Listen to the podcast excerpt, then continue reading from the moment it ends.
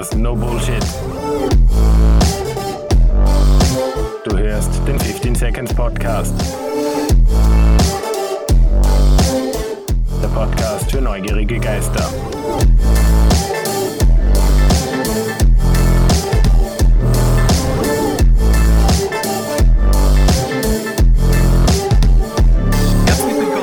15 Seconds Podcast. Mein Name ist Nino Groß und heute geht es bei uns um ein Thema, das niemanden kalt lässt. Und zwar ums Essen.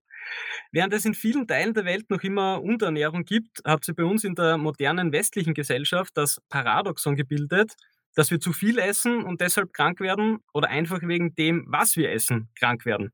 Es gibt heute eine Vielzahl an Studien, die belegen, dass ein Großteil der Krankheiten der modernen Wohlstandsgesellschaft auf Fehlernährung zurückzuführen sind. Dazu kommt noch eine Industrie, die es den KonsumentInnen mit allen Tricks schwer macht, zu durchschauen, was in dem Lebensmittelprodukt jetzt genau drin ist und ob das nun gesund oder eher ungesund ist. Weiters hat das Thema Essen und Ernährung in den letzten Jahren neben der gesundheitlichen Ebene auch noch eine ethische Komponente dazu bekommen. Man kann durchaus von gutem und bösem Essen sprechen, wenn es um den Impact auf den ökologischen Fußabdruck oder ums Tierleid geht, das Essen vielfach verursacht. Um da ein bisschen einen Durchblick zu schaffen und belastbare Informationen bzw. evidenzbasierte Empfehlungen einzuholen, ist das Ziel der heutigen Episode unter dem Titel Moderne Ernährungsmythen enthüllt, dass wir da einfach ein bisschen Licht ins Dunkle bringen. Dazu darf ich jetzt bei mir begrüßen eine sehr spannende Frau, Pia Wildfellner. Sie ist selbstständige Diätologin und Ernährungstherapeutin aus Linz mit Ernährungsmythen hat sie tagtäglich in der beruflichen Praxis zu tun. Also ich glaube, sie kann uns da ähm, einiges erzählen und äh, wie gesagt Licht ins Dunkel bringen. Und äh, die Pia arbeitet auch seit Jahren für die Oberösterreichische Krebshilfe, also ist auch im Bereich Onkologie und ähm, was Ernährung da tun kann, sehr gut aufgestellt und hat einiges an äh, Wissen, das sie mitbringt. Ja, und sie hat sich bereit erklärt, dass ich heute mit ihr so quasi im Format ein Ask Me Anything machen darf und äh, sie alles für euch fragen darf und sie löchern darf und äh, wir bekommen, sie steht uns Rede und Antwort. Also es freut mich sehr, dass du heute hier bist. Äh, herzlich willkommen, Pia. Hallo Nino, danke, dass ich da sein darf. Ja, es freut mich sehr. Ähm, naja, als Diätologin, die erste Frage, die mir da in den Kopf schießt und vielleicht bekommst du dir auch zwischendurch gestellt, wie gesund bist du eigentlich? Ähm, ich würde einmal sagen, ich glaube, ich ist gesünder wie die Durchschnittsbevölkerung. Das nehme ich schon großartig ähm, an, ähm, wenn ich mich da ganz kritisch selbst beleuchten darf. Ich glaube, es ist einfach aber leicht, wenn man jeden Tag den Menschen vorbetet, was sie essen sollen, dass man natürlich da motivierter ist, wenn man am Abend nach Hause geht, dass man das dann auch selbstständig tut. Aber ich glaube, ich würde auch sagen, ich ernähre mich genauso gesund wie ungesund wie sehr, sehr viele ich glaube, ich ist das, was mich glücklich macht und das zeichnet mich, glaube ich, auch besonders aus. Jetzt hast du gesagt, du isst das, äh, was dich glücklich macht. Ich finde ja, oder meine persönliche Erfahrung, Essen hat ja mh, hm, verschiedene Ebenen oder, oder, oder Levels. Ähm, manchmal isst man einfach, wie du sagst, etwas, äh, was einen wirklich glücklich macht, äh, wo man danach ein Grinsen im Gesicht hat, im Gesicht hat, dann äh, isst man was, weil man sich mh, hm, als Sportler zum Beispiel für die Leistung davon was erhofft oder auch äh, ganz bewusst, wenn man an einer Krankheit laboriert, äh, äh, um zu heilen äh, und so weiter. Ähm, wie differenzierst du da bei dir? Also ähm, wie, wie ist dein Mix? Ähm, isst du immer nur, damit es dich glücklich macht? Macht dich jedes Essen glücklich? Ähm, oder ist es schon ein bisschen so, dass ähm, das gesündere Essen ähm, hat diesen und jenen Zweck und das Richtige, wo man weiß, ist eigentlich böse, ich darf das eigentlich nicht, das ist ziemlich sicher immer genau das, wo man danach eben den Grinsen im Gesicht hat. Wie ist das bei dir? Ich glaube, ich habe für mich persönlich eine total gute Balance gefunden. Und das soll es auch sein. Genau wie du das ansprichst. Essen durchzieht eigentlich unsere gesamten Lebensbereiche und sollte viel mehr bewirken als wie eine reine Sättigung oder die reine Versorgung unseres Körpers. Gerade so dieser soziokulturelle Unterschied, der eben das Essen mit sich bringt oder Gelegenheit, Verfügbarkeit, Wissensstand, was ich damit erreichen möchte mit meiner Ernährung, mit den Nährstoffen, die ich zu mir nehme. Das hat ganz, ganz viel unterschiedliche Charaktere. Ich glaube, es ist entscheidend, eine entspanntere Position für sich zu haben, einfach um ganz klar zu wissen, dass bei mir persönlich ich mich so ernähre, dass ich mich wohl fühle. Und da gehört der Gin Tonic genauso dazu wie der Selleriesaft. Also ich glaube, das äh, eine schließt das andere nicht aus.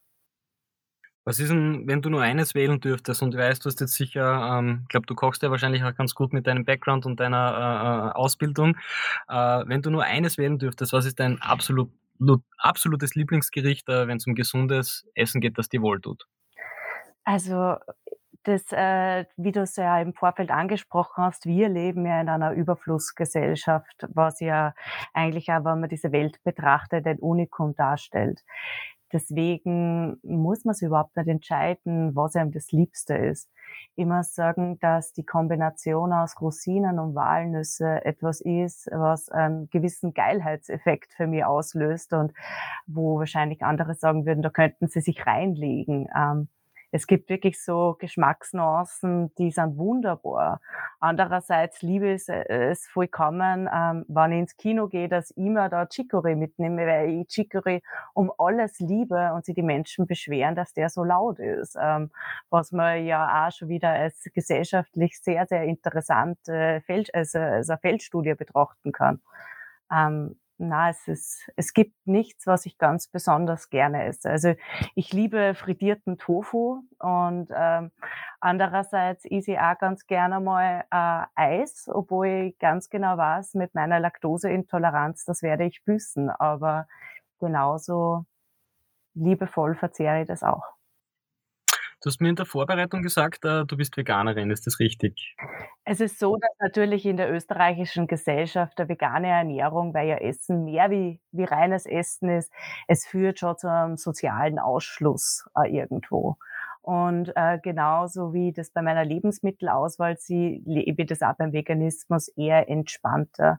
Ich lebe dort den Veganismus, wo es mir möglich ist, wo es, wo es machbar ist, wo es auch umsetzbar ist ähm, durch meine Selbstständigkeit, indem dass ich ja alles selbst organisieren muss und ich hier nicht auf andere, von anderen abhängig bin, fällt das natürlich leicht.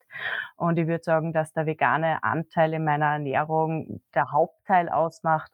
Andererseits, wenn ich wo eingeladen bin oder hm, eben äh, woanders gekocht wird, schaue ich eher, wer, dass das eine vegetarische Ernährung ist. So, so lebe ich das. Das ist so meine, meine Gewichtung. Was war denn bei dir, ähm, der Stein des Anstoßes, äh, zu sagen, ich, ähm, ich ich mag zum Beispiel ganz gern den Begriff pflanzenbasiert mhm. versus vegan, weil ich glaube, das hast du ja gemeint vorher mit, ähm, man wird in einer ähm, schubladisiert gewissermaßen. Da sind sehr viele Emotionen dabei äh, bei dem Thema und pflanzenbasiert ist halt so, ja, das ist halt die Basis dann und man hat ein bisschen mehr Freiheit, finde ich, allein schon in der Begrifflichkeit. Was war denn bei dir der Stein des Anstoßes, äh, zu sagen, ich möchte mich pfl überwiegend pflanzenbasiert, nennen wir so, ernähren und wann war das? Also eine pflanzendominante Ernährung habe ich eigentlich schon sehr, sehr lange geführt. Also ich war seit meinem sechsten Lebensjahr Vegetarierin. Ich habe ganz ähm, plakativ einmal eine Dokumentation auf OF2 gesehen, wo es darum gegangen ist, wie die Schweinemast in Österreich funktioniert. Und das wäre, glaube ich, ich schätze mal für ein sechsjähriges Kind keine empfohlene Dokumentation gewesen. Ähm, aber ich habe einfach ab dem Zeitpunkt mir vegetarisch ernährt.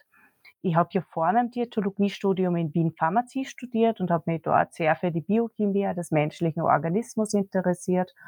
Und ähm, das war irgendwie so für mich der nächste logische Schritt, muss ich einfach sagen. Und das hat sich aber auch schrittweise entwickelt. Und der Prozess ist, glaube ich, ja nie abgeschlossen. Also es ist einmal mehr, einmal weniger. Ähm, eben, ich nenne das ähnlich wie du, ich nenne das auch pflanzendominante Ernährung, weil äh, natürlich also wir leben eben nicht in einer rein veganen Gesellschaft und auch ich weiß auch, dass die Wandfarbe, die wir hier verwenden, auch nicht vegan ist. Und ich glaube, man könnte das auch zu extrem betreiben, ähm, sondern dort, wo es möglich ist, dort setzt man es um. Aber ja, das ist ein Prozess, der funktioniert einmal besser oder einmal schlechter. Hast du manchmal einen ganz anderen Gusto auf Dinge, die eben nicht vegetarisch oder, äh, äh, äh, vegan sind? Ja, ja, Käse. Also in Käse ist ja Casomorphin enthalten, das ist ein Morphium-ähnliches Produkt. Äh, ist deswegen enthalten, damit das Kalb eben an die Kuh oder halt eben, dass das Tier an, die, an das Muttertier gebunden wird. Und ähm, Also Käse ist was, das wird zwar immer besser nachgeahmt und findet man sehr, sehr gute Alternativen. Eben so ein, so ein Mandelkamembert habe ich schon vor sieben Jahren das erste Mal selbst gemacht. Ähm, aber Käse ist etwas, da, da werde ich auch des Öfteren schwach.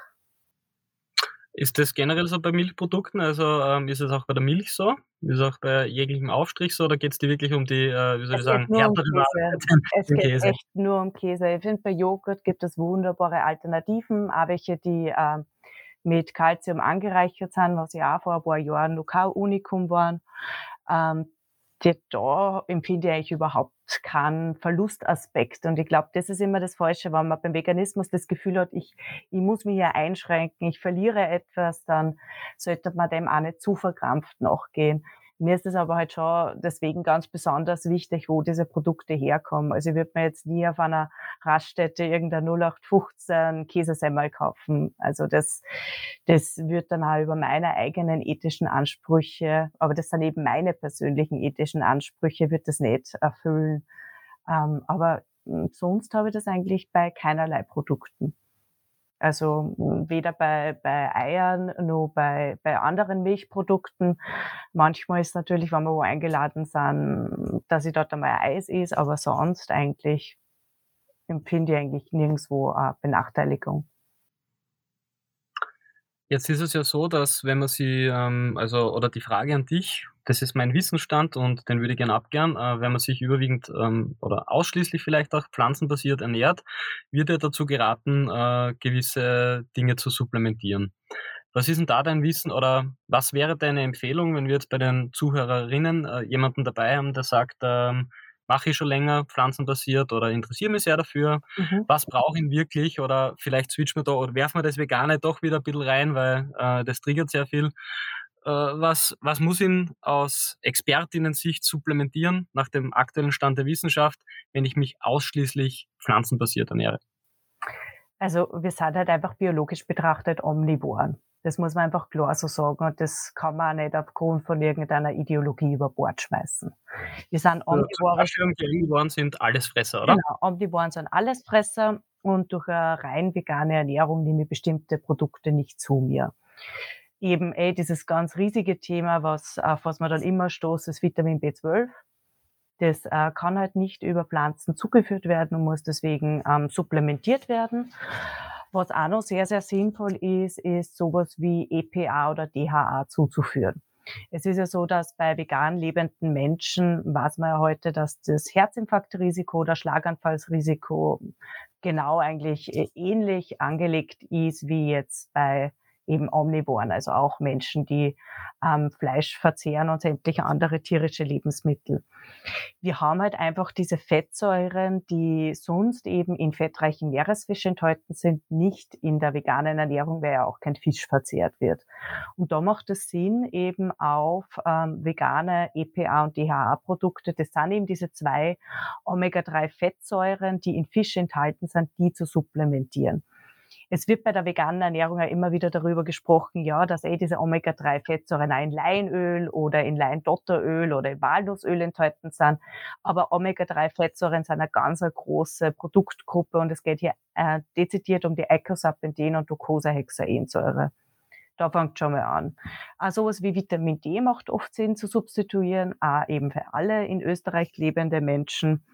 Es gibt nur eine ganz große andere Bandbreite. Entscheidend ist, genauso wie auch für, für die Durchschnittsbevölkerung, dass keine Supplementierung aller Gießkanne passiert.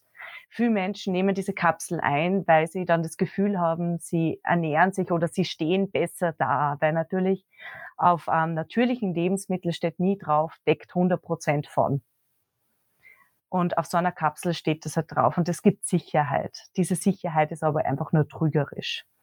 Ich empfehle eigentlich prinzipiell vegan lebenden Menschen, dass sie sich einmal im Jahr mindestens einer gesunden Untersuchung unterziehen. Und so kann einfach frühzeitig auf ein Nährstoff, also auf ein Nährstoffdefizit hingewiesen werden. Und dann kann man eine gezielte Substituierung eines Produkts eben einsetzen. Ja, witzig, dass du das gerade sagst. Ich habe vor einen, zwei Monaten ähm, meine jährliche Gesundenuntersuchung gemacht und ernähre mich jetzt seit knapp zwei Jahren überwiegend pflanzenbasiert. Und Mhm. das war genau das, äh, Vitamin B12 und äh, Vitamin D muss ich jetzt ein bisschen supplementieren halt, ja. Aber sonst hat alles Vitamin gepasst. D Vitamin D muss fast jeder supplementieren, gell? Genau, das hat die Ärztin nämlich auch gesagt. Also, das ist jetzt gar nicht nur also auf das Mhm. zurückzuführen, sondern sehr viele Menschen in Österreich zum Beispiel haben einen Vitamin B12-Mangel auch, ähm, ja. also nicht nur das D, ähm, obwohl sie sich eben, äh, äh, omnivor ernähren, ja. Ja, also es ist halt einfach, äh, generell, äh, so, dass dass, äh, äh, Mangelernährung kann auftreten, auch wenn ich mich omnivor ernähre. Das ist durchaus möglich. Es gibt natürlich auch grad beim Vitamin B12-Mangel mit dem zunehmenden Alter wird auch die Aufnahme im Magen-Darm-Trakt immer reduzierter. Das sind auch so Punkte, wo halt der menschliche Körper sich verändert und deswegen grade eben solche gesunden Untersuchungen einen einen Sinn machen, weil man einfach frühzeitig auf was hinweisen kann. Und nur weil man sich eben vegan ernährt, bedeutet das nicht, dass man automatisch jetzt ganz viel Kapseln und Pillen braucht. Also auch in meinem Körper sind Dinge passiert, die eigentlich aus wissenschaftlicher Sicht überhaupt keinen Sinn machen. Wie wie ich noch vegetarisch ernährt habe, habe ich ständig einen Eisenmangel gehabt und heute nicht mehr, was eigentlich total irrational ist. Aber, hm, deswegen macht es Sinn, das einfach gezielt auf sich also gezielt bei sich zu untersuchen. Aus deiner Sicht als Diätologin, ähm, wir Österreicherinnen und Österreicher im internationalen Vergleich, ja, wie wie gesund ist 'n unsere Küche? Also, wir haben da alle ich glaube, wenn wir jetzt ein bisschen so kurz die Augen zumachen, auch die Zuhörerinnen, äh, und man denkt an österreichische Küche, dann kommt irgendwie das Wiener Schnitzel, vielleicht dann die faschierten Laberln. Äh, also, es äh, alles sehr fleischlastig. Wir haben sehr gute Süßspeisen. Ähm, wie siehst 'n du eben im internationalen Vergleich, wo wo stehen wir? Sind wir super ungesund oder, ähm, sind wir im Vergleich zu Japan vielleicht, ja, warum es diese mehr gibt von den Menschen, die, äh, äh, 120 alle werden. Wo stehen wir? Für mich ist immer das große Problem, es gibt keine Definition für Gesundheit. Das heißt, wie kann ich was bewerten? Also, das das schließt sich ja schon mal aus, weil, ähm, Gesundheit ist ja immer die Abwesenheit von Krankheit und Krankheit die Abwesenheit von Gesundheit. Das heißt, das ist ein fließender Begriff. Ein absolutes, äh, Novum, dass man sagt: „Okay, das ist jetzt gesund“, das so würde ich das nicht sehen. Die österreichische Kost ist auf alle Fälle eins. Wir ernähren uns feiertags kostbezogen. Die Speisen, die du jetzt grad auf äh, hast, das hat man halt früher hin und wieder verzehrt, gell, meistens zu hohen Feiertagen. Und eben aufgrund der Möglichkeiten, grade eben nach der Industrialisierung der Landwirtschaft ab 45, hat es halt angefangen, dass wir uns im Grunde jeden Tag ernähren, als ob Ostern wäre oder Weihnachten. Und, äh, wenn man sich aber traditionell österreichische Küche anschaut, ist das eigentlich sehr hülsenfruchtbezogen oder sehr kartoffelbezogen und, ähm, auch sehr krautbezogen, also sehr pflanzendominiert. Das hat sich eher wirklich nach Kriegsende, so ab den 50er, 60er Jahren stark gewandelt. Deswegen, ähm, traditionelle Küche ist immer im Plus. Wir stehen natürlich im Vergleich eher, ich würde sagen, im Mittelfeld. Wir haben die Auswahlmöglichkeiten, wir hätten die Möglichkeiten. Die österreichische Ernährung ist nicht so schlecht zusammengesetzt, wie man das vielleicht im ersten Moment vermuten würde. Wir ernähren uns aber genau, wie's du gesagt hast, natürlich zu energiedicht und zu nährstoffdicht, grad wenn man das Eiweiß aus tierischen Lebensmitteln bezogen betrachtet. Es gibt ja auch eben man kann sagen, was man will, es gibt den österreichischen Ernährungsbericht, ähm, der beruht auf Befragung. Da muss man sich auch wieder die Frage stellen, wenn dich irgendwer fragt: „Wie viel Fleisch isst du denn?“ Find's sagst du mehr oder weniger, kommt drauf an, gell? Aber dort ist eben auch wird auch jedes Mal festgehalten, dass wir uns eigentlich zu pflanzen ähm, zu pflanzenarm ernähren und zu dominant, was die tierischen Lebensmitteln betrifft. Weil du gerade gesagt hast, ähm, so die, ähm, äh, vor 45, ja, äh, die, äh, wirkliche traditionelle österreichische Ernährung ist sehr, äh, krautbasiert, hast du zum einen gesagt und vor allem auch hülsenfruchtbasiert. Äh, was was sind denn da so die die Dinge, ähm, nachdem ich denke, du hast so die Historie im Kopf, ähm, äh, was bedeutet das? Haben wir sind wir Bohnenesser immer gewesen schon, die Österreicher, o o oder eher Linsen? Oder weil das ist ja im im indischen Raum zum Beispiel ist das ja die absolute Basis immer gewesen, also die Hülsenfrüchte. Wie war das bei uns früher? Kannst du dazu was sagen? Na ja, es war eigentlich sehr armselig. Und das ist beim Körper manchmal gar nicht so schlecht. Es hat zum Beispiel auch früher diese Erbsenwurst gegeben als Fleischersatz. Die erlebt jetzt auch wieder Revival eben durch die vegane Ernährung. Oder zum Beispiel früher den Anbau von Lupine war auch eben ähm, hat, haben die Menschen auch verzehrt. Ähm, also meine, meine Großmutter kommt zum Beispiel von einem Bauernhof, die haben einmal im Jahr ein Schwein geschlachtet und das war halt der Fleischverzehr. Und sonst war das halt eigentlich sehr auf Bohnen und, und Hülsenfrüchte ausgelegt und vor allem halt auf, auf Kartoffeln und auf so Wurzelgemüsearten. Also eher sehr dürftig. Natürlich eben dieses Hühner, Hühnerhaltung war schon immer sehr großes Thema. Deswegen, das sieht man in der heutigen Zeit bei den klassisch österreichischen Rezepte. Wo kriege ich nur Ei unter? Das, das erkennt man manchmal eben nur. Das ist auch historisch gewachsen. Aber das ist ein Feld, ähm, da könnte man ein eigenes Studium darum bilden. Also da, da schnupper ja immer wieder hinein, weil ich glaube, es ist immer wichtig, wenn man sich die Gegenwart betrachtet, dass man weiß, wie, hat's, wie hat sich das entwickelt und wie ist die, wie ist die Vergangenheit gewesen. Ähm, vor allem eben sehr pflanzendominiert eigentlich und gar nicht eben so fleischlastig. Jetzt ähm, äh, bist du ja seit Jahren für die Oberösterreichische Krebs Hilfe auch tätig. Ähm, was machst du da konkret? Also ähm, bist du da als Ernährungstherapeutin aktiv und begleitest die Menschen äh, äh, in der Therapie oder was ist deine konkrete Rolle da?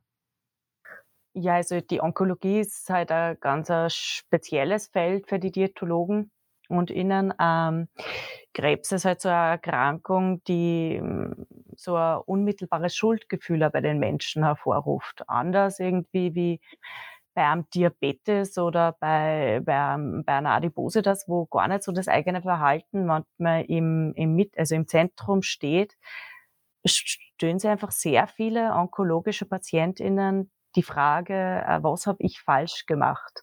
Und sehr häufig tritt hier dann diese, diese Kompensation auf. Also jetzt möchte ich alles richtig machen und meinen Körper bestmöglichst unterstützen.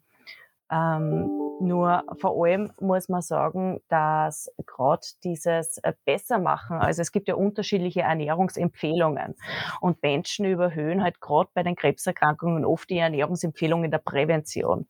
Und das äh, zielt ja eigentlich überhaupt nicht darauf ab. Es geht tatsächlich darum, wie kann ich Menschen individuell im Zuge einer Krebstherapie unterstützen. Und das mache ich halt bei der Krebshilfe. Das kommt aber ganz drauf an. Eben Krebs ist keine einheitliche Erkrankung. Manche reagieren besser auf Ernährungstherapie, manche schlechter. Es geht vor allem darum, die Menschen ausreichend für die Therapie zu stärken. Es gibt ja ganz viele verschiedene Krebsdiäten. Es ist ja auch schon ein ganz eigenes Feld. Ähm, die meisten sind entstanden, wie wir halt noch keine modernen Krebstherapien gehabt haben, aber halten sich weiterhin hartnäckigst. Und wir haben ganz viele unterschiedliche Menschen, die sich im, im also im, auf onkologische Patienten und Ernährung spezialisieren. Und ich habe das sehr, sehr häufig, dass schwerst mangelernährte Menschen zu uns zur Krebshilfe kommen, die bei irgendeinem TCM-Mediziner oder Shiatsu-Praktiker waren und dort irgendeine ganz obstruse Ernährungsform mit auf den Weg bekommen haben. Und dieses hilft nicht, schadet nicht, ähm, kann ich da überhaupt nicht unterstreichen, weil wir müssen ganz klar sagen, dass ein Viertel aller onkologischen Patienten heute an einer Mangelernährung versterben und nicht an der Krebserkrankung. Und deswegen, es, es spielt eben über die Hälfte der, der Krebspatienten innen sind mangelernährt. Und diese Mangelernährung auszugleichen, das ist meine Aufgabe bei der Krebshilfe. Äh, ich habe vor zwei Jahren, glaube ich, circa, oder letztes Jahr im Lockdown, ähm, hm, auch gut, viel, wir waren alle viel zu Hause natürlich ähm, und äh, ist man ja. ein bisschen mehr an den eigenen vier Wänden und lernt die besser kennen. Ich habe mir ein gutes Buch gekauft damals, das heißt How Not to Die von Dr. Michael Greger, einem, äh, wie soll ich sagen, äh, Missionar der Pflanzen, einem medizinischen Missionar der pflanzenbasierten äh, Ernährung in Amerika, der da wirklich sehr, sehr aktiv ist und sehr, sehr kurbelt. Und ähm, die Bottomline davon ist, weil du gerade die ähm, Beratung von Krebspatienten, die ernährungswissenschaftliche ins, ins äh, Treffen geführt hast. Die Grundaussage von dem Buch ist, ähm, es gibt so ziemlich für jedes Wehwehchen, ob jetzt ganz klein oder sehr groß, im Menschen irgendetwas da draußen in Form einer Pflanze, ähm, das dem gegensteuert, ja, wo ich das heilen kann, wo ich oder etwas lindern kann. Ähm, äh, wie, wie, siehst du das? Vielleicht natürlich, du bist, ähm, wenn man das so sagen kann, vielleicht auch ein bisschen biased, weil du ja selbst äh, dich pflanzenbasiert ernährst, aber du kommst ja von der Evidenzseite und das ist ja dein Job. Ähm, wie siehst du das? Ist es äh, erstens kennst du den, kennst du das Buch und ähm, ist es äh, möglich, wirklich so runtergebrochen zu sagen, nach dem Stand der Forschung, zum Beispiel, ich habe X ähm, äh, als Krankheit, äh, eine Karotte und Zwiebeln würden dabei helfen. Kann man das so sagen? Hm, es ist immer sehr, sehr schwer, weil die meisten dieser Empfehlungen beruhen halt häufig auf dem Tierversuchsmodell. Der Mensch hm, ist anders, gell? und genau wie du auch schon eingangs gesagt hast, es gibt sehr, sehr viele Einflussfaktoren, was die Ernährung betrifft. Es gibt unterschiedliche Ernährungsempfehlungen und es gibt dafür sehr, sehr viele Erkrankungen unterschiedlichste Ernährungsempfehlungen, die man einhalten und die man befolgen kann. Eben diese Ernährungsempfehlungen auf die Erkrankung der Menschen eben auszulegen, also die auszuwählen und dann vor allem diese umzusetzen. Dafür gibt es eben meinen Berufsstand. Ähm, diese diese einfach zu sagen, okay, man nimmt jetzt äh, irgendein sekundäres Pflanzen, sekundären Pflanzenstoff wie zum Beispiel Lycopin und sie haben jetzt ein Prostatakarzinom gehabt und sollen jetzt ein Lycopin einnehmen, so würde ich das nicht betrachten. Die Ernährung ist meistens die Gesamtheit aller Teile und vor allem ähm, schaffen wir immer nur eines, wir schaffen eine Tendenz mit der Ernährung. Das heißt einfach nur, die Tendenz in eine andere Richtung, aber wahrscheinlich nie eine Punktlandung, weil wir gar nicht wissen, genau, wo ist dann ein gewisser Wert erfüllt. Gell? Das, das ist einfach, die, meist, die meisten Studien zu diesen Themen sind mit einer sehr geringen Probandenzahl und oft einfach auch nicht für die einzelnen Menschen, die zu mir kommen, wirklich übertragbar. Das muss ganz klar gesagt werden. Der Dr. Greger kommt ein bisschen aus der ähm, Ecke, ähm, der sagt ähm, quasi auch, äh, naja, wie kann sie, äh, wie kann sie eigentlich ein äh, Ernährungswissenschaftler ähm, äh, heute noch in die Augen schauen, wenn er seinen Patienten nicht empfiehlt, sich äh, überwiegend ausschließlich oder so viel es halt geht, pflanzenbasiert zu ernähren und äh, dass es erstens sehr viel Lobbying gibt in dem Bereich mhm. von den üblichen Verdächtigen, der Milchindustrie, der Hai- und Huhnindustrie, äh, der Fleischindustrie als Ganzes in Amerika. Wie ist denn das bei dir? Also äh, ähm, in der österreichischen Branche, Branche oder in deiner Zunft, äh, bist du als äh, Diätologin, äh, die sich eben pflanzenbasiert ernährt, bist du da ein bisschen ein, ein, ein buntes Huhn? Äh, sind, die, sind alle äh, Kollegen, zum Beispiel Kolleginnen deiner Generation ähnlich wie du oder gibt es da ganz große Unterschiede im, in der persönlichen Ernährungsweise von Diätologinnen? Ich glaube, was Diätologe dann von Ernährungsberater oder Ernährungsberatung unterscheidet, ist, dass unsere eigene Ernährungsweise in der Therapie keine Rolle spielen soll. Und ich glaube, das ist genau der entscheidende Faktor. Ich als Person spiele überhaupt keine Rolle oder was meine ethischen oder, oder menschlichen Überzeugungen sind. Gell? Man muss immer sehen, wo steht eine Person, warum kommt sie eben in die Therapiesitzung und wo soll sie sich hin entwickeln. Aber einfach nur alle wieder über den Kamm zu scheren und zu sagen, ja, für sie ist das das Richtige. Gell? Das würde meiner Meinung nach zu weit führen oder einfach auch ich empfinde das auch ein bisschen als übergriffig, was zu sagen, ich habe die Heilung für sie. Die Veränderung einer Ernährungsweise ist ein Prozess und man muss klar einfach hm, sehen, wo fängt eine Person an und wo steht gerade eine Person in ihrem Leben und wie kann man das in einzelnen Schritten verändern. Die Menschen, die zu mir kommen, schreiben meistens äh, Ernährungstagebuch über einen längeren Zeitraum und mache auch eine sehr ausführliche Ernährungsanamnese. Häufig sehe ich ein Missverhältnis zwischen pflanzlichen und tierischen Lebensmitteln, ja. Und dann verändert man das schrittweise. Aber gleich mit der Tür ins Haus zu fallen und zu sagen, sie müssen sich jetzt vegan ernähren, weil weiß ich nicht, einer Durchschnittsperson, die dreimal am Tag Fleisch isst und dann nur Eier und Käse und Milch und alles Mögliche und zu sagen, ja, und nur mehr die vegane Ernährung, das ist dann oft einfach, man, man wirft da so die persönliche Lebensrealität damit zu stark über den Haufen. Und dass sie alle Menschen vegan ernähren, ich glaube, das muss in einer Demokratie äh, trotzdem leider noch immer eine freie Entscheidung sein. Wie geht's denn dir ganz persönlich damit? Weißt du's für dich und sagst du, äh, wenn ich ich weiß schon, was du meinst mit, ähm, ma man muss das individuell natürlich entscheiden und und Menschen vor allem in in in deinem Beruf individuell begleiten. Aber weißt du für dich, dass du sagst, ähm, pflanzenbasiert ist es ist einfach das Bessere, langfristig, es ist gesünder, ich habe ein geringeres Risiko für XYZ? Du du hast mir das ja ähm, du hast mir den ähm, das Buch ja auch weitergeschickt und ich habe mir das ja angeschaut. Wie ich diesen Buchtitel gelesen habe, „How not to die“, habe ich mir gedacht, äh, na ja, irgendwann sterben wir alle, gell? Und es geht ja irgendwo um den Weg dorthin. Ähm, na ja, ich weiß, äh, bei jedem Bier, was ich trinke, dass ich damit mein, ähm mein mein Ösophagus-Karzinom-Risiko erhöhe. Also, ich ich wohne in Linz, weißt also unsere Abgaswerte, weißt mit jedem äh, mit allem, was wir einatmen, also Wissen kann da durchaus belasten.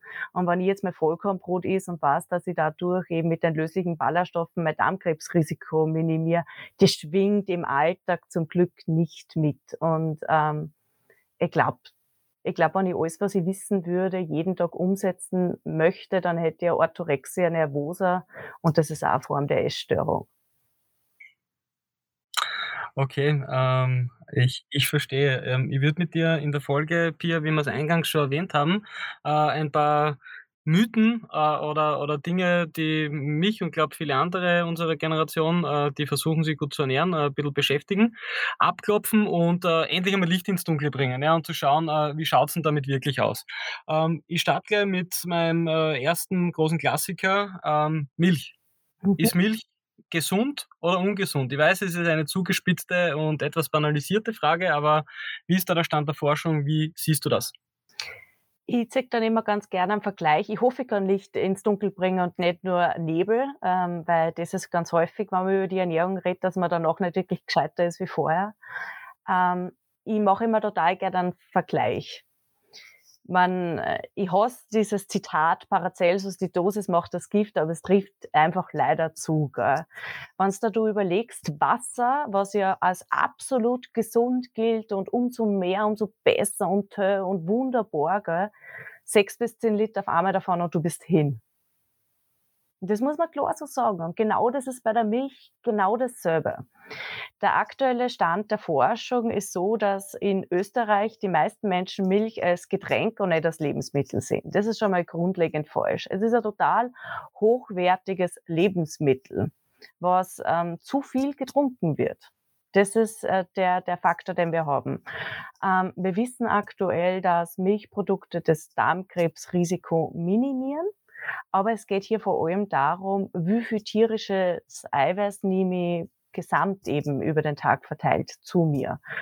Es ist tatsächlich so, dass Milch halt in Mitteleuropa als Kalziumquelle eingesetzt wird. Das heißt, wenn ich jetzt Milch reduziere, muss ich mir alternative Kalziumzufuhr überlegen, also mit was ich das stattdessen mache.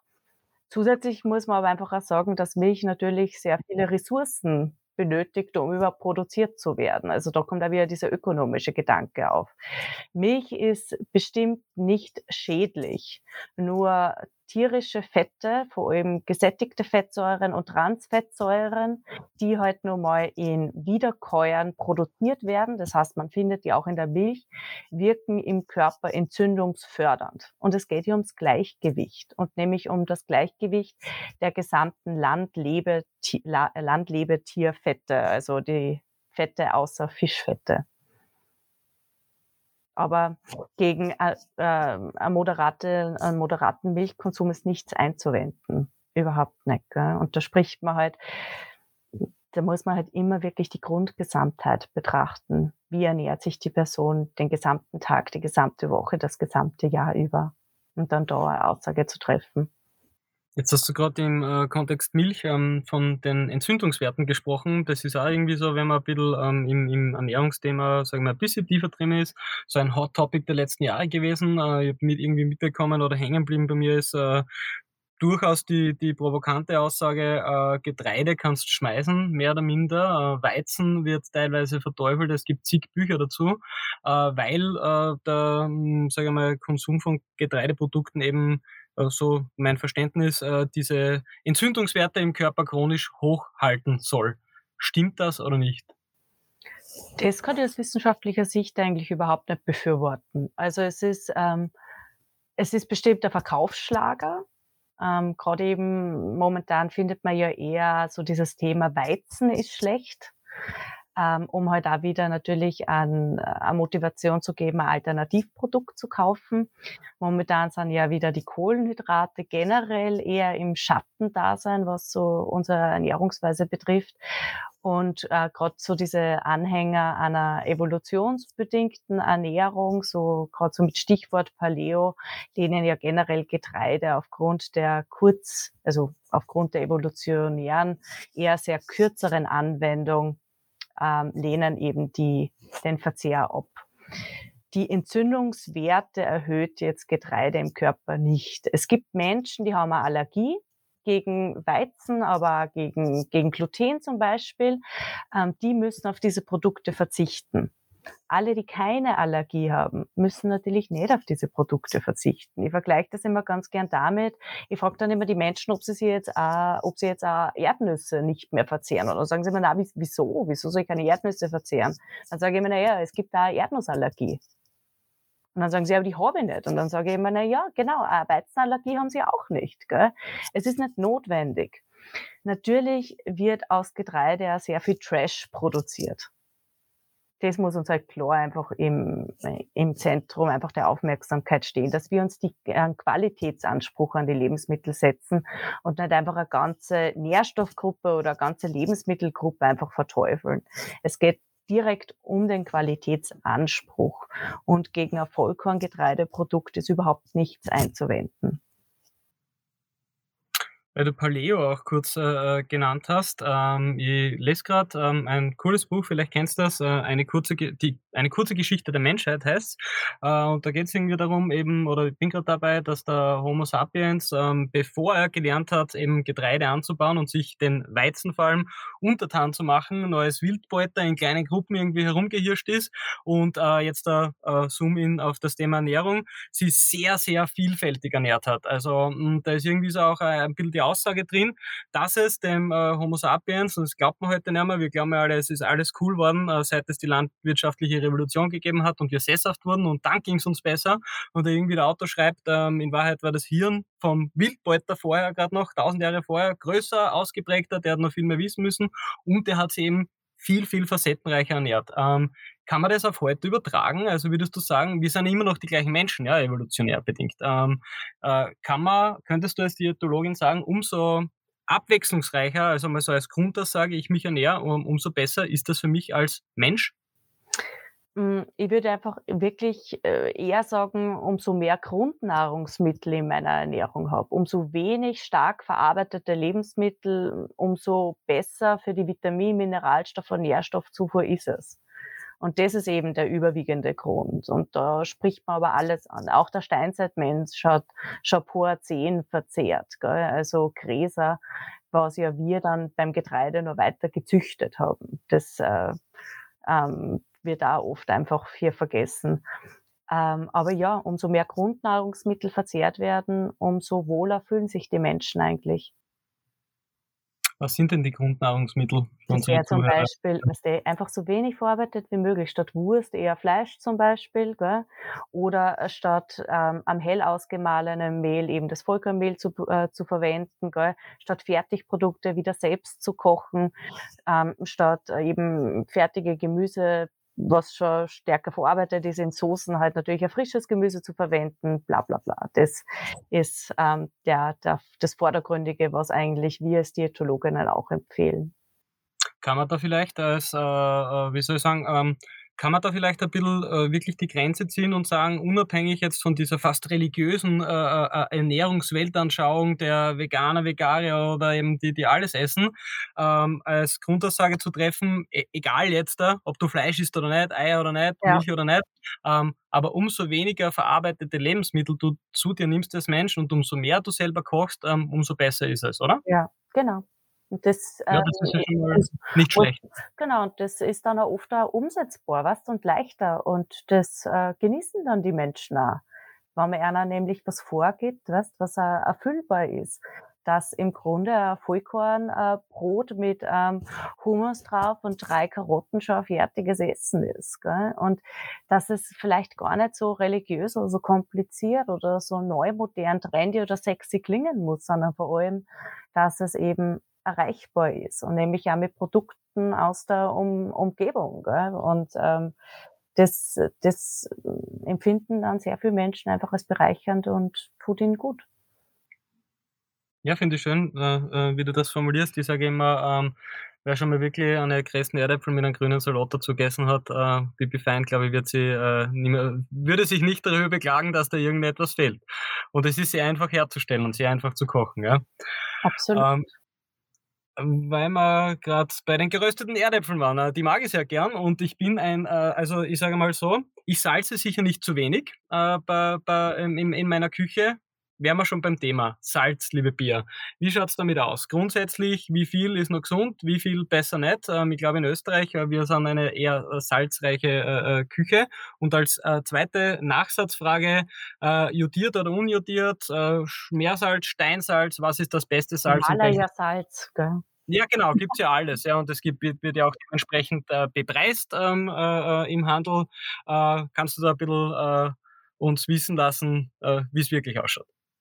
Ja, also es gibt da eine ganz gute Datenlage sogar in der EU dazu. Ähm, vor allem, du hast es schon angesprochen, wir verwenden zu viel Salz und vor allem ähm, ist es daraufhin begründet, weil wir zu viele verarbeitete Lebensmittel konsumieren. Der überwiegende Anteil, wo wir sehr viel Salz konsumieren, ist tatsächlich Brot.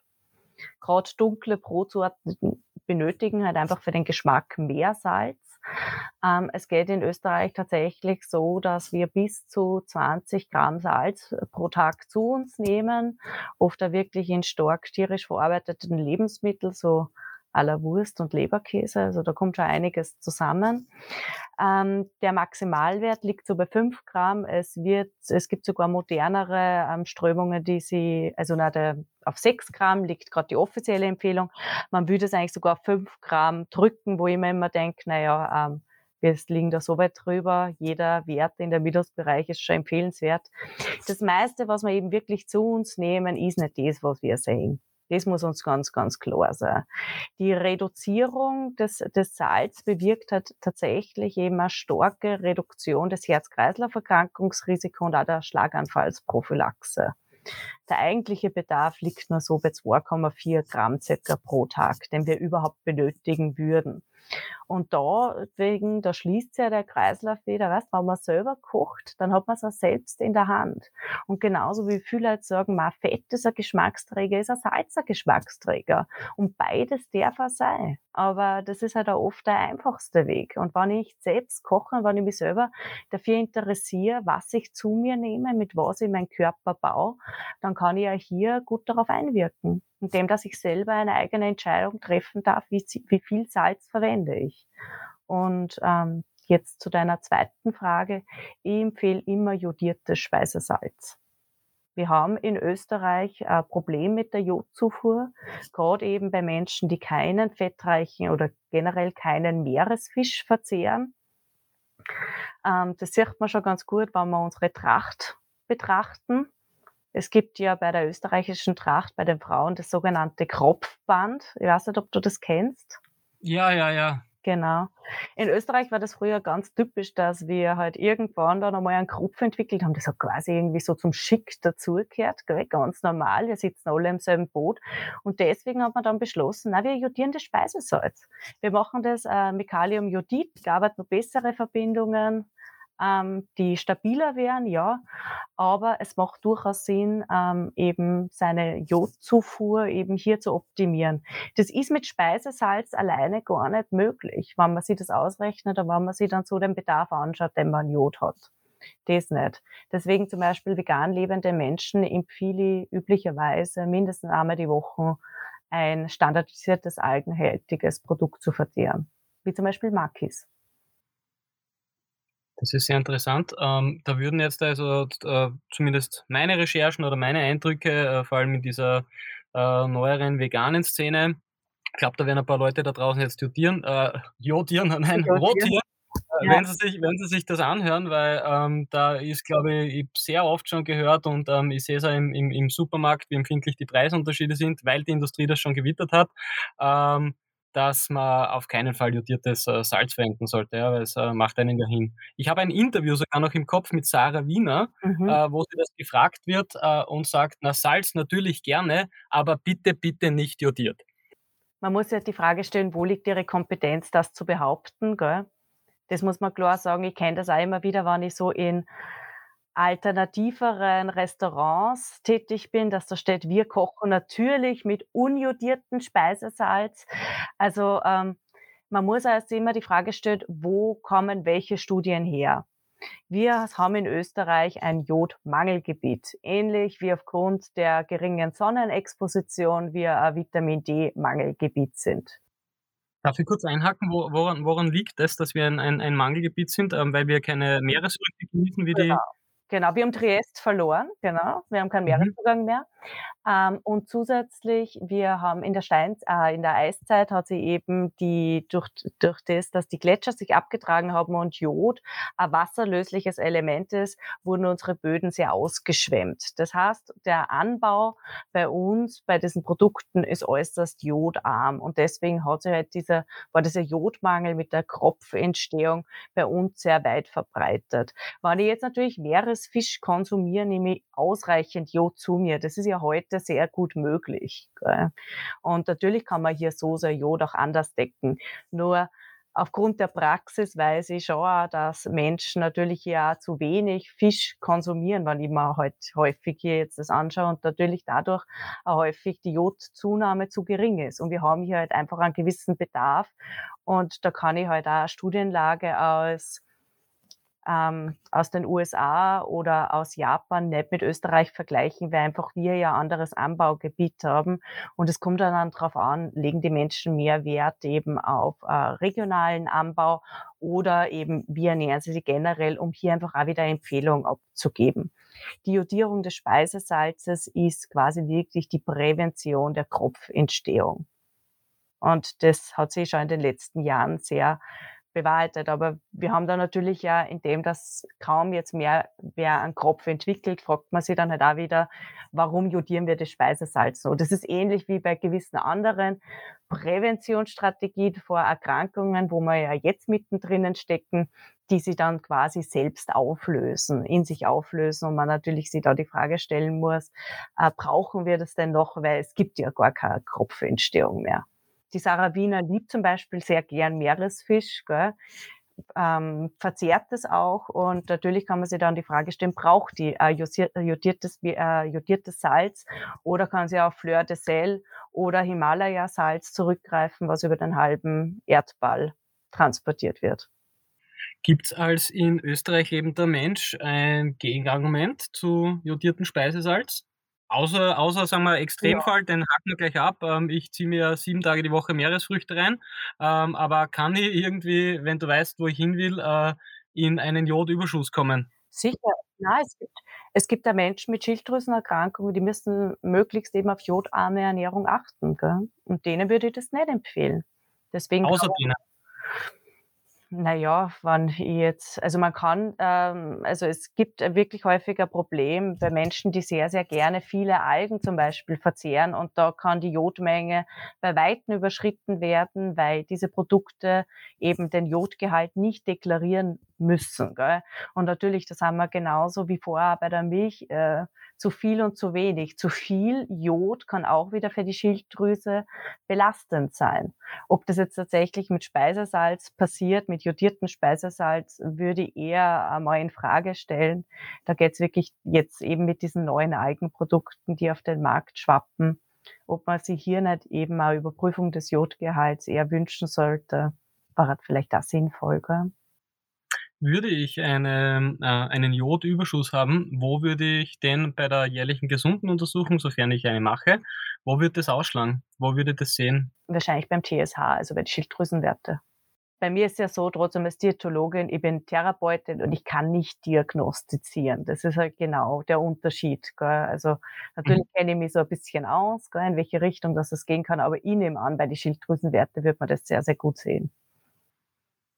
Gut, danke Jean-Pierre. Ähm, das der nächste Mythos. Äh, dann habe ich habe ich eh nicht mehr viel. Das sind die Größen, die so draußen sind, finde ich. Zucker. Zucker, ja, ähm, ist äh, generell ähm, bringt täglich Menschen um. Sie liegen auf den Straßen Österreichs. Äh, äh, es ist äh, der, der, der Teufel in Person quasi. Und da gibt es jetzt ganz tolle Sachen, damit man ähm, diesen bösen Zucker nicht mehr verwenden muss. Äh, und wenn man trotzdem sagt, naja, ich will es gerne super süß haben, dann äh, kann ich mir heutzutage ja Xylit zum Beispiel äh, reinziehen und bin dadurch, ähm, ja, mindestens um eine Potenz gesünder unterwegs, als würde ich den, den Rohrzucker zum Beispiel nehmen. Ähm, wieder ein bisschen überspitzt formuliert, wie siehst du das? Hm, ja, ich, äh, äh, ja, das ist eine total eigene Weltanschauung und das ist ja total schwierig, weil ich natürlich die ZuhörerInnen von dir nicht kenne und äh, es da schon zeitweise richtig religiöse Züge gibt. Man muss ganz klar sagen, es gibt eine Empfehlung zu Zucker die man täglich nicht überschreiten soll und wir überschreiten sie um das Dreifache. Also man sagt circa so 50 Gramm Zucker auf 2000 Kilokalorien. Ähm, Tagesbedarf ist sozusagen noch im vertretbaren Rahmen, was so in einer Grundgesamtheit der Ernährung, die einer Mischkost entspricht. Das heißt, da darf auch Zucker vorkommen. Momentan ist es so, dass äh, die meisten Menschen, die zu mir kommen, überschreiten es bei Weitem. Das muss man ganz klar sagen. Ähm, ja, dann kommt halt dann immer zu diese Frage, ja, welches Ersatzprodukt? Ähm, und es, es, es ist ja sehr, sehr verlockend, weil es gibt angefangen über Stevia, was ja auch noch vor ein paar Jahren total in war. Jetzt ist wieder der Birkenzucker, eben das Xylit, gell? oder Saccharin, Aspartam. Es gibt ja ganz, ganz viele Möglichkeiten, ähm, wie man hier dann sehr alternative Süßigkeitenbedarf befriedigen kann.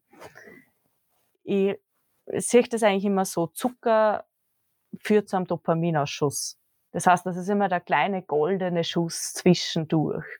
Und ganz klar, warum brauchen Menschen diesen kleinen Schuss zwischendurch? Ähm, das ist eigentlich die konkrete Frage. Wieder was zu verteufeln, das würde ich nicht machen, dass wir viel zu viel davon essen, ja, und da kann man nur so ähm, toll sein oder, oder bereit sein, alles Mögliche aufzugeben. Zucker löst in uns immer eine Befriedigung aus. Wir haben eine evolutionsbiologische Prägung auf Süß. Erstens mit dieser Dopaminausscheidung. Zucker liefert uns schnell Energie. Ähm, ähm, zuckerhältige Lebensmittel oder Substanzen in der Natur sind eben selten giftig die Muttermilch schmeckt schon leicht süß. Das heißt, Zucker wird uns immer ein gutes Gefühl geben. Und das ist ja in Ordnung. Wir brauchen eigentlich keinen Ersatz dafür. Nur natürlich bei so einem Überangebot und wenn man sich halt anschaut, welches Angebot von Lebensmitteln gibt es und wie viel davon sind eigentlich Süßigkeiten, dann stellt sich hier natürlich die Frage, warum ist das so? Und sie dann zu überlegen, was ist meine Alternative, um den Zuckergehalt zu reduzieren. Um da nochmal ganz explizit nachzuhaken, ähm, es gibt keinen gesundheitlichen Unterschied zwischen dem Konsum von Rohrzucker oder so etwas wie einem, äh, man nennt es Zuckeraustauschstoff, äh, wie Birkenzucker, aka Xylit. Das ist dasselbe, oder? Ja. Also es wird immer mit diesen Kalorien, mit der äh, Kalorienarmheit äh, argumentiert. Okay. Aber grundsätzlich, wenn was süß ist, dann ist in irgendeiner Form Zucker drin. Dann muss ich mir halt überlegen, äh, wie oft nehme ich sowas zu mir. Und umso öfter, umso weniger gut wahrscheinlich. Das Thema ist riesig. Also zum Beispiel das Thema, warum Rohrzucker vegan ist, ist halt einfach, weil die US-Amerikaner eine andere Methode haben, den Zucker zu bleichen. Das ist bei uns am Haushaltszucker, weil ja ganz oft so in veganen äh, Rezepten steht Rohrohrzucker, gell? unbedingt Rohrohrzucker verwenden und keinen weißen Zucker. Das ist in Europa wie ein anderes Verfahren. Ähm, das ist schon mal das eine. Andererseits muss man einfach sagen, jedes Produkt, was wir zu uns nehmen, löst etwas im Körper aus. Und vor allem, äh, wir haben eine Süßschwelle, nämlich wie wir auf unseren Geschmacksknospen auf der Zunge süß wahrnehmen. Und Zuckeraustauschstoffe oder Süßstoffe verändern diese Schwelle nicht. Gell? Das heißt, unser Ernährungsverhalten ändert sich nicht durch solche Produkte, die wir einsetzen. Natürlich hat Xylit einen Vorteil, hm, wir, also es kann dadurch Kakaries gebildet werden, einfach die Bakterien diesen, dieses Xylit nicht als, als Nahrungsgrundlage verwenden können. Andererseits wirkt es halt auch in größeren Mengen abführend. Ich weiß auch nicht, ob das so genial ist. Um, und habe ja relativ häufig so gastrointestinale Probleme, also Verdauungsbeschwerden. Und da nehmen Menschen ganz viel solche Produkte zu sich. Andererseits wissen wir ja nicht wirklich, was Aspartam in unserem Körper bewirkt. Oder zum Beispiel, wir haben es ja gesehen bei der Fructose, gell, beim Diabetikerzucker nur vor ein paar Jahren, der eben zu einer nicht alkoholischen Fettleber führt, was in weiterer Folge zu einer Leberzirrhose führen kann. Jedes Produkt in unserem Körper wirkt sich aus. Ich empfehle eigentlich üblicherweise den ganz normalen Haushaltszucker, weil einfach der am besten erforscht ist. Und es geht auch wieder hier um die Grundgesamtheit. Ich glaube, wenn man was Süßes verzehrt, dann sollte es auch ganz bewusst etwas ganz Normales, Süßes sein und nicht irgendwie weiß ich nicht, äh, ein Keto-Carb-Riegel äh, äh, oder irgendwas total Hochtrendiges, sondern das darf was ganz normal Süßes sein, wann eben meine sonstige Ernährung eher natürlich energiearm ausgelegt ist. Und dann ist, entspricht es dann wieder einer Mischkost. Sehr spannend. Ähm, super, danke. Also ich ähm, verstehe es jetzt, glaube ich, ziemlich gut. Ähm, und äh, wir haben zumindest bei den drei großen Dingen, äh, also für mich, ich hoffe den Zuhörerinnen jetzt gleich, äh, Licht ins Dunkel bringen können. Ähm, was sind denn vielleicht noch so zum gegen Ende des Gesprächs, äh, was, was sind so Tipps, die du jedem, der uns gerade äh, zuhört, äh, mitgeben könntest zum Thema Ernährung, die man sich vielleicht gut merkt, die nicht äh, massiv überbordend sind und wo, wenn ich mm, äh, mal den Podcast heute reinziehe, morgen im Supermarkt mir ein bisschen besser auskenne und äh, nicht ganz ahnungslos unterwegs bin. Ich glaube, es ist entscheidend, dass man seine eigene Lebensrealität versteht. Das heißt, bevor ich irgendwas anders mache, muss man ganz bewusst sein, was stört mich denn an meiner Ernährungsweise oder was wünsche ich mir anders. Dass ich einfach nur sagen möchte, ah, ab morgen ernähre ich mich gesund, das ist eigentlich nicht machbar, weil wir sowieso nicht genau wissen, was zu 100 Prozent jetzt gesund sein soll.